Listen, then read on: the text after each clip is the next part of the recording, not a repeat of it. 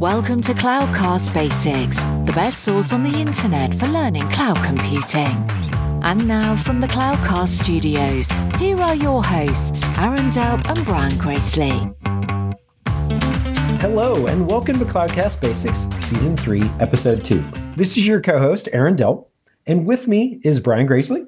Hey, everybody. And today we're going to talk about the basics of cloud economics. On the previous show, we, we talked a little bit about what led to this model. Um, Brian, do you want to give everyone an introduction and kind of start digging into the topic? Yeah, um, I mean, obviously, there's there's a lot of elements of this, and we're going to kind of break them down a little bit over the next couple of sh- uh, couple of shows within this season.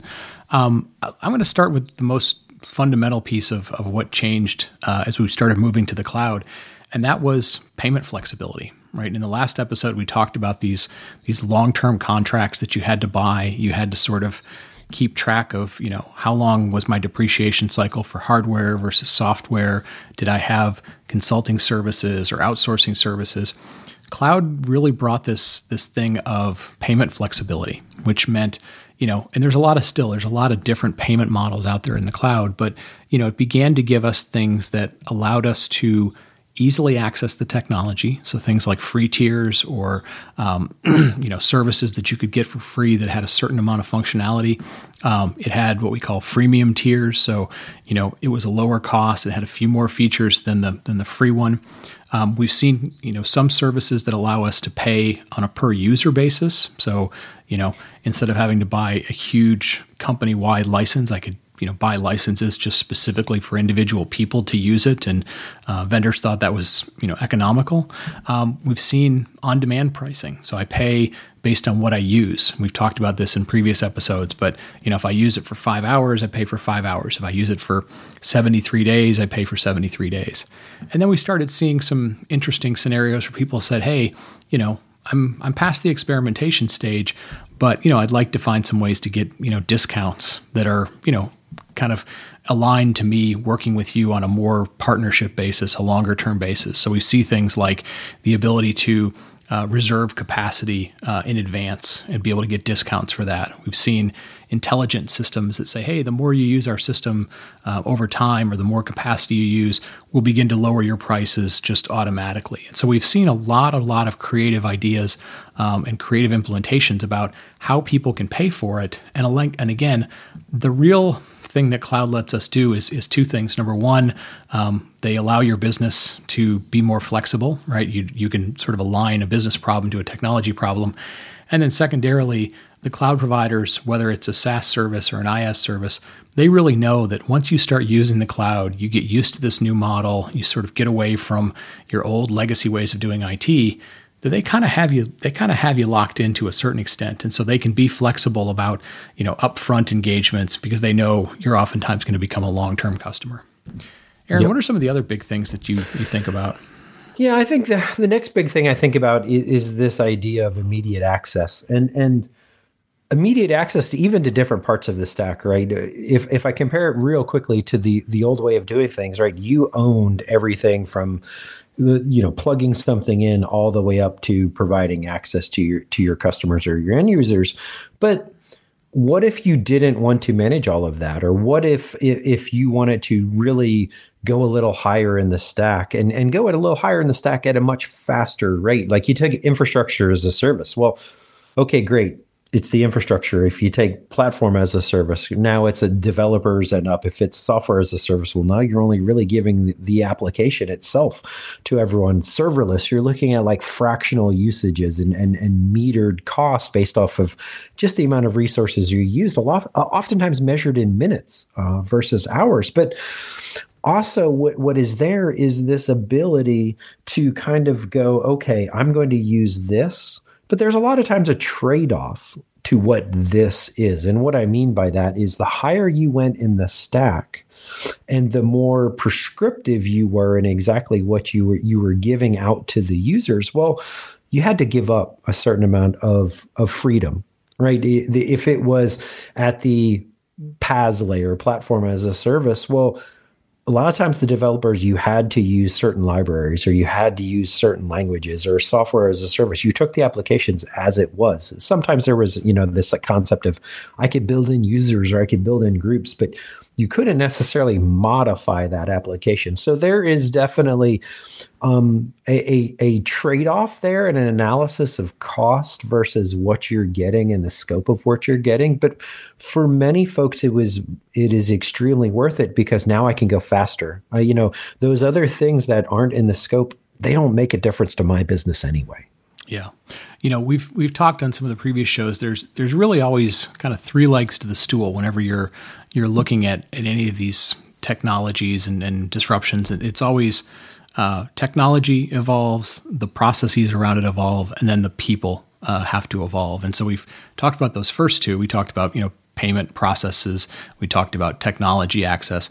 The third piece of this is uh, you know it really allows you economically to to sort of outsource some of your your people skills. And I don't mean that in the kind of traditional sense where, you know, somebody else comes in and takes your people on their payroll. I mean, you know, if you're like, "Hey, I really wish we had, you know, better database administrator skills." Well, you can get those, right? It's like you can get a database as a service. If you were like, "Hey, I really wish we, you know, had people or we had some way of running a customer relations management system, a CRM system or some other type of thing," you can just get that as a service. And so, to a certain extent, you're kind of outsourcing your lack of skills, or maybe your skills that aren't as world class, to the cloud. And the cloud is going, hey, I can give those to you using all these different payment models, and I can expose them to you at the different layers of the stack that you want. So, you know, th- this really does, even from an economics perspective, it does hit on all three legs of those stool, right? People, process, and technology. So always keep those three things in the back of your mind as you're thinking about all the things that have to change and, and how you can do things better. Yeah, and I'll add a, I'll add another one uh, to to that, Brian, as well. So so for us, you know, we, again, we're in we're in Raleigh, North Carolina, and back in the days of of building big data centers, Raleigh kind of was became known as like a lot of Silicon Valley HQ. They would move their engineering or their technology hubs here. Why? Yeah. Because people were cheap because land was cheap and because power in particular was really cheap for some reason here. So you started to see this, you know, uh, uh, Cisco and NetApp and all of these other large vendors have very large engineering presence here. And this removes some of that, not just from a from a location and data center standpoint, but it removes of if you're uh, consuming a service or you're consuming an application, you you can do that from anywhere in the world you don't necessarily need to have or go find somebody with very specialized skills and you might have to relocate your business where the skill sets are. Yeah. Yeah absolutely. You get that you get that sort of global reach. Um, let's hit on a few more things that are maybe a little more tactical just kind of basics of economics. Um, it's important to kind of understand the discounting structure. And you know every different service and every different uh, provider you work with is a little bit different, but kind of one general rule of thumb that you'll find a lot is uh, discounts are given out early, right? So when you first engage, they really they understand the psychology of free is the most popular world uh, word in the world, and people are drawn to free or really inexpensive, or at least in your mind, inexpensive services. Um, so you can often get what seem like discounted or very low rates when you get started. Then, once you sort of start to grow into the business, you may find, boy, they're not discounting very much. But then once you reach a, a threshold level, and a lot of times people will say, well, when you're spending, you know, $100,000 a month or a million dollars a month with one of the cloud providers, or, you know, it's different with different SaaS providers, then you'll start to see them come back to you with additional levels of discount. And what that really is signaling to you is, yep, we realize we've got some patterns and models that have been matched. You're very likely going to stay with us, and you're you're too big to move to a different cloud. And so we're now going to incentivize you once again to feel like, ah, we're giving you the love, we're giving you some additional discounts. Maybe you want to take on using a few more of our services, but oftentimes you know, it's they get you up front, and then once you've become sort of too big to move, you're going to start to see additional discounts, but then you're also going to see, you know, additional services sort of pushed your way. So kind of keep those in mind for how discounting tends to work. And then obviously, as you use more services and get bigger, uh, the discounting models, the way you can negotiate can, you know, can become more complicated, but also, you know, there's opportunities to, to do some discounting. Yep. Yep. Now, for our next point, there is a, a dirty side to all of this. This these cloud economics. Uh, what you're seeing here, it can get really complex really fast. Um, you know, and in the old days, you had your data center, you had your hardware, you, you could kind of calculate out power draws and all of these other things, and you could only turn on so much, and you could only utilize so much capacity. And it was, you know, it was within your your your data center and your walls, and you could do the calculations and, and kind of figure all that out. Well, when you spin up something in the cloud and you're paying for it by the second, by the minute, by the hour, you know, by the, the you know, you're getting charged per gig or something like that. Well, it can you can get a, a bill that is just a lot of line items, and you you can forget to turn something off and get a pretty big bill for it, and you won't realize it till a little bit later. And entire cottage industries have popped up around making sure spend stays in control, figuring out how to audit this, making sense of all of it. Um, so if there's one big caution around all of this, it is uh, as you get bigger, it only gets more complicated.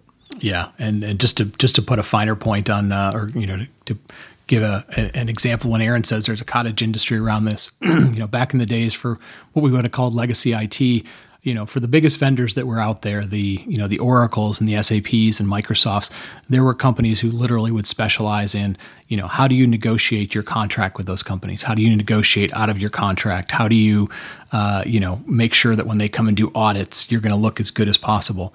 Well, you know now that the number of the vendors that are you know attract those sort of the things have shifted right? It's now aws and azure and google but if you look look up things like cloud economist look at how many you know cloud cost management tools there are. That those cottage industries haven't gone anywhere. They've just shifted to um, you know focus on the biggest companies that have you know very complex systems. They want to keep you as customers as long as possible. You're trying not you're trying to spend as little as possible. And you know there there are tools and and consulting companies and all sorts of things that are there because at the end of the day the cloud has not made consumption pricing or the you know sorting through your bill any easier than it was when you were doing 5 and 7 year contracts yep Yep, absolutely. And just one quick final point, and then we'll, we'll close out.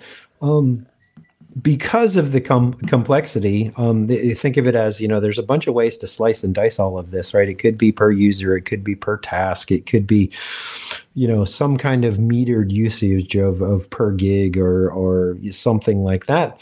Well, there's many options out there. First of all, you know, you look at any one of the the public clouds, they offer a lot of different services, and sometimes the differences in the services technology under the hood may not be that big of a difference. It might be more along the lines of alignment and of the billing and alignment of that billing to your business needs. Yep. And that's that's that's becoming the most important thing. Align it to your business goal, align it to your business needs. Aaron, I'm going to kind of wrap up uh, this uh, this first or the second episode of season three. Um, you know, hopefully, folks are able to see some of the basics of cloud economics. We're going to keep kind of talking about this throughout the season, but uh, you know how to how they're making things better, different, unique. And in the next episode, we're going to look at how cloud economics are really shifting your business thinking. So we're going to connect the dots between the economics and the business thinking on the next show.